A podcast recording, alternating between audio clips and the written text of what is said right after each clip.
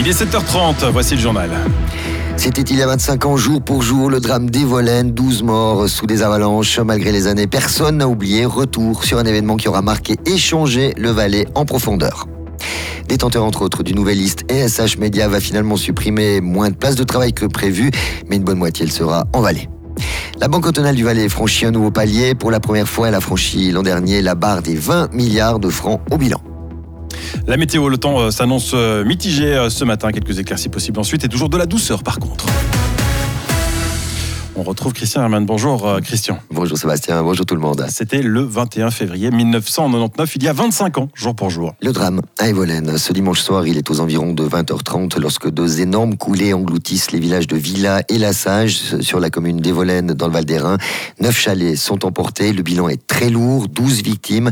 Après l'avalanche, la tempête est tout aussi rude. Elle est à la fois médiatique et judiciaire. Des responsables locaux seront condamnés pour homicide par négligence.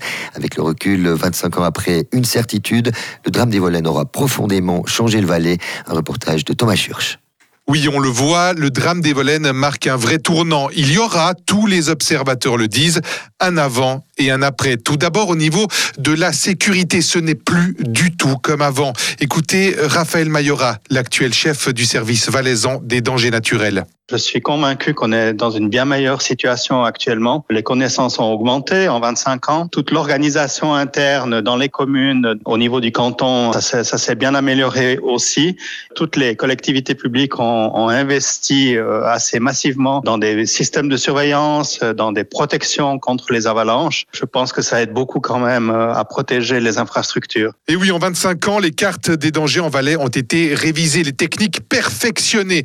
Et à Evelyn aussi, forcément le conseiller communal Patrick Sierrault. On a des stations météo, on a des observateurs qui suivent l'évolution et on fait ce qui se fait pas beaucoup en Suisse, euh, du minage préventif au-dessus du village. On a installé cette année euh, les cinq premiers déclencheurs automatiques. Il y en aura C'est cette année. Cette année, hein, on les a mis en service cet automne. Ce système permet de déclencher à distance euh, via le Natel des coups. Donc c'est des barillet qui ont 24 coups et ce qui permet de déclencher les avalanches par temps couvert quand on peut pas voler un hélicoptère. C'est aussi le tournant du drame des Volaines, la judiciarisation de la montagne. Il fallait trouver des responsables, des coupables.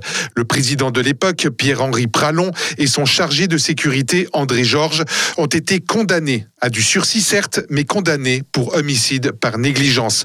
Les mots ont un sens et ils font mal. Les deux hommes refusent encore aujourd'hui d'en parler et sur place à Evolène, 25 ans après, on ne blâme que la fatalité. On a retrouvé des bouts de granges qui ont été emportés, qui avaient 250 euh, à 300 ans. Une zone, euh, je dirais, euh, quand on discute avec les anciens, qui posait pas de problème, puisqu'il y avait une construction, il y avait une colonie juste à côté, on était juste au-dessus de la route cantonale, donc ça posait pas de problème pour personne. Et puis on a pris ça plutôt pour une fatalité, d'autres gens qui ne l'acceptent pas et puis qui ont voulu trouver des responsables.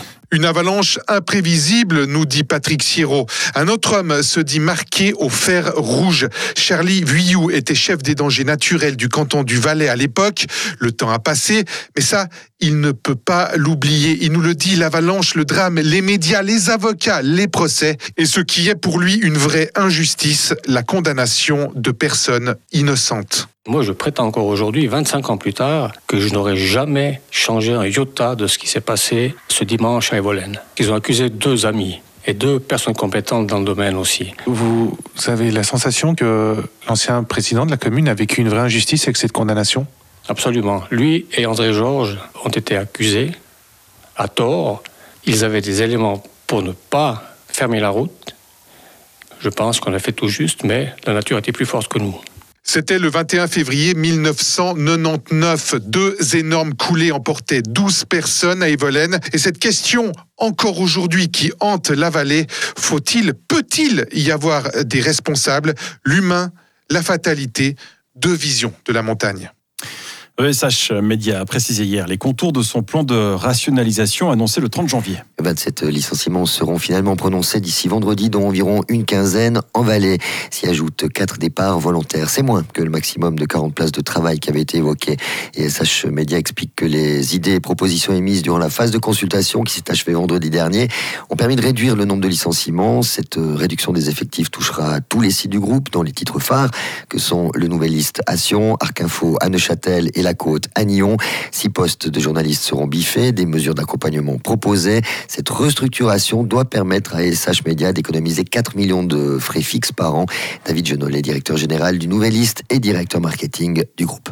On a, durant ces derniers jours, en collaboration avec les représentants du personnel, pu euh, analyser toutes les propositions qui étaient soumises. On a pu euh, adapter un petit peu l'organisation. On a pu euh, enregistrer aussi des départs volontaires, ce qui fait que le nombre de licenciements est effectivement un petit peu inférieur à ceux qui étaient planifiés. On a vraiment essayé de rechercher les meilleures solutions pour garantir le fonctionnement de l'organisation dans le futur et puis limiter au maximum l'impact sur l'emploi. De leur côté, les rédactions du Nouvelliste d'Arc Info et de la Côte disent avoir pris connaissance avec consternation des mesures prises. Elles évoquent une saignée considérable, mais doivent-elles déjà se préparer à de nouvelles mesures d'austérité? David Genollet répond à Fabrice Germanier. Déjà, je comprends leur crainte. Euh, aujourd'hui, le, monde des médias au sens large est, soumis à de fortes turbulences. Nous, ce qu'on peut dire, c'est qu'on a fait notre maximum pour adapter l'organisation aux défis euh, futurs.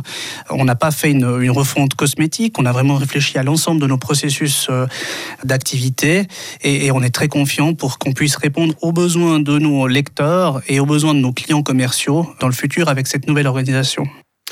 Un résultat record pour la Banque cantonale du Valais. L'établissement a présenté hier à Sion un résultat qualifié d'historique par le président du conseil d'administration, Pierre-Alain Grichting.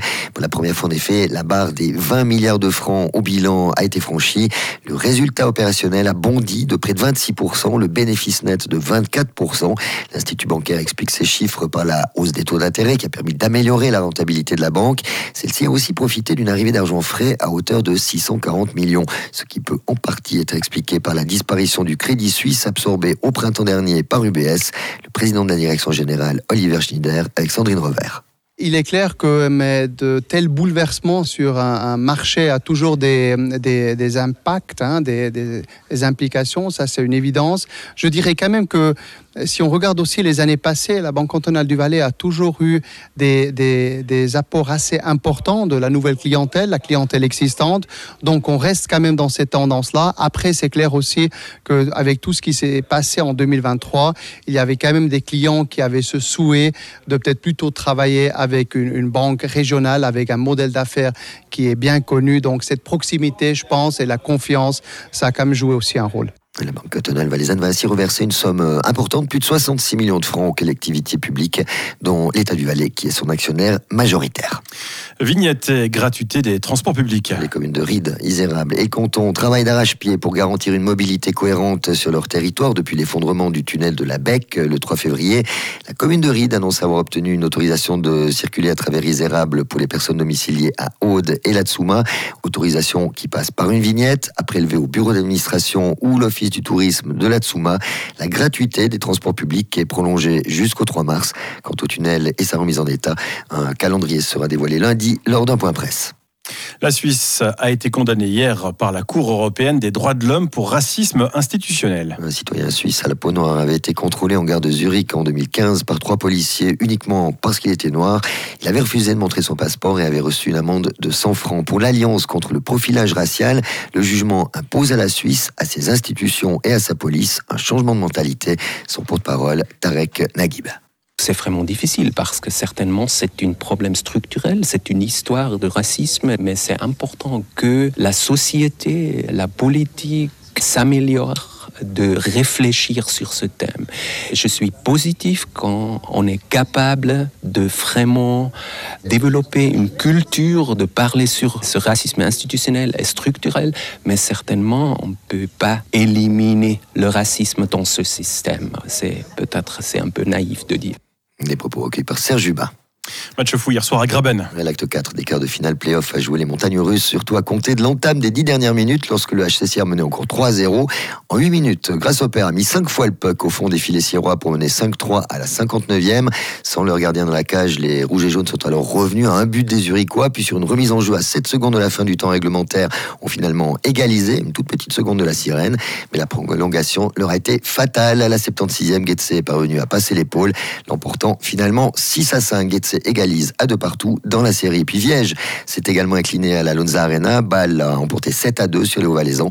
Bâle qui revient à 3 à 1 dans la série. On termine avec Genève Servette, puisque les Grenats ont même remporté la finale de la Champions League au Vernet.